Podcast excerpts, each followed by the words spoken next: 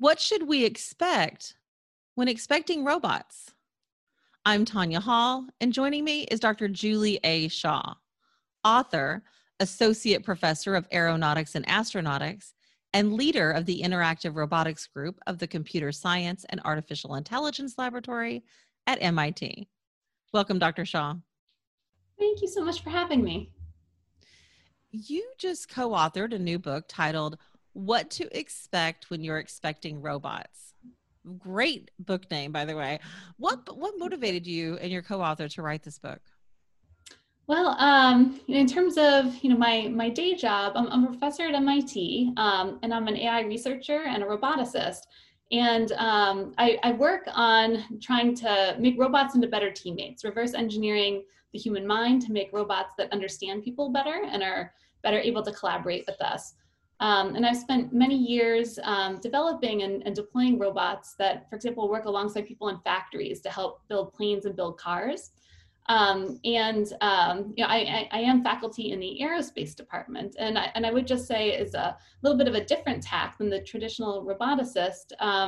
Also have uh, you know a great appreciation and a background in, in human factors to um, understand how you know you're, you're you will only get so far if you your goal your end goal is to make a more independently capable robot or capable um, system uh, and that we really need to develop these systems kind of in concert make them more capable but make us more capable of collaborating with them and really think about how we adapt society. We need to change our norms so these systems can, um, can really integrate and provide value to us.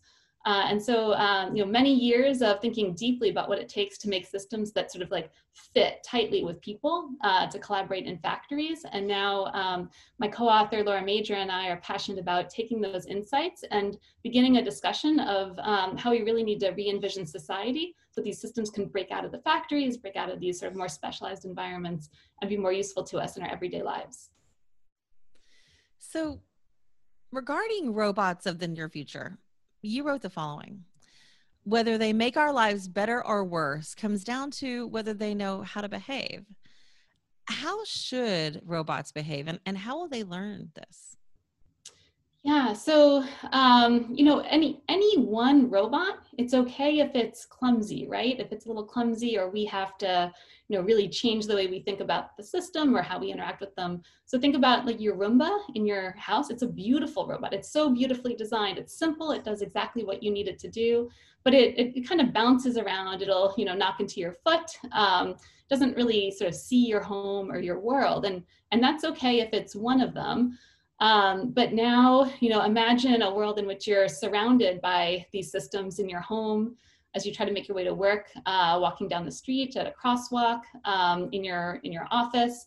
Um, at scale, things, small frictions at scale can cause very big problems.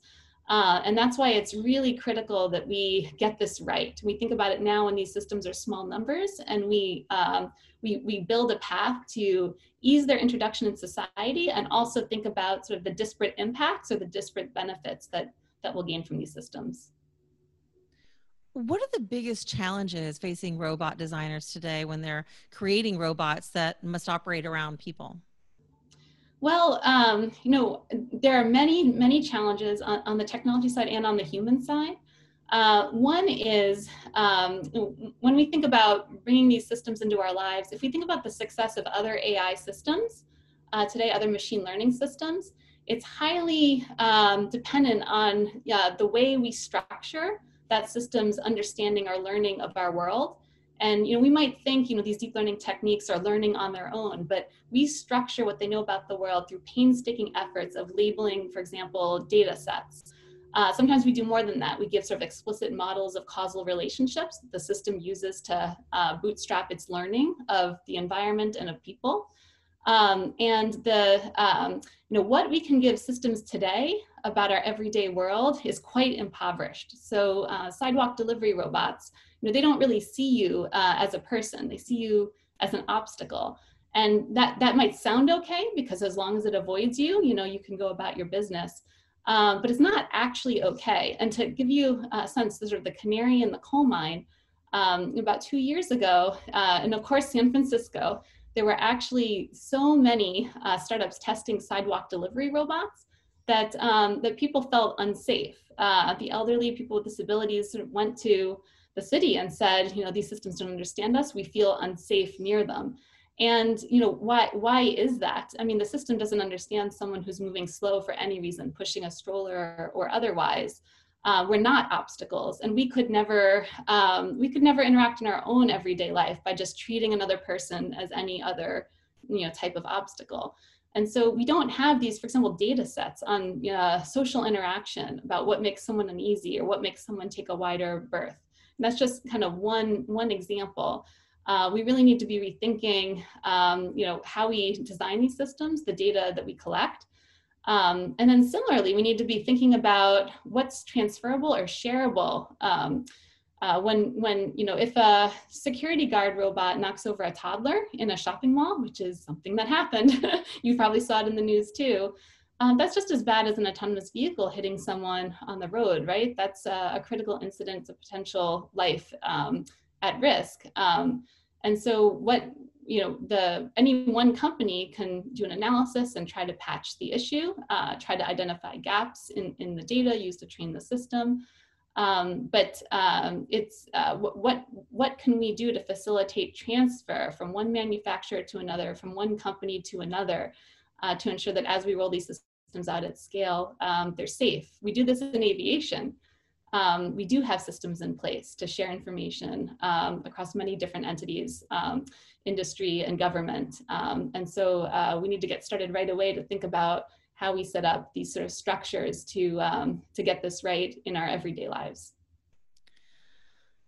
I've interviewed many robot designers that went to great lengths to make their robots look attractive, approachable, even friendly. But you say that robots don't have to be cute. Why not? Well, um, and again, you know, com- coming from aviation, um, we often, you know, we often, I often hear people talk about how we need trustable robots or we need trustable autonomy. Uh, for example, um, in, in, in many, many critical fields, search and rescue, military operations, you know, uh, sometimes people don't want to use the AI or the autonomous system. They don't uh, trust it. And so a key question is, well, how do you engender trust in the system so that people use it? Um, now, a, a, key thing we know about the design of cockpit automation is that you know your, your end goal is not actually engendering trust in a system, especially a safety critical system um, you, it's very easy to engender high trust in a system that, that doesn't deserve it. Um, and so um, to overtrust a system, and that's the result of, for example, many aviation accidents.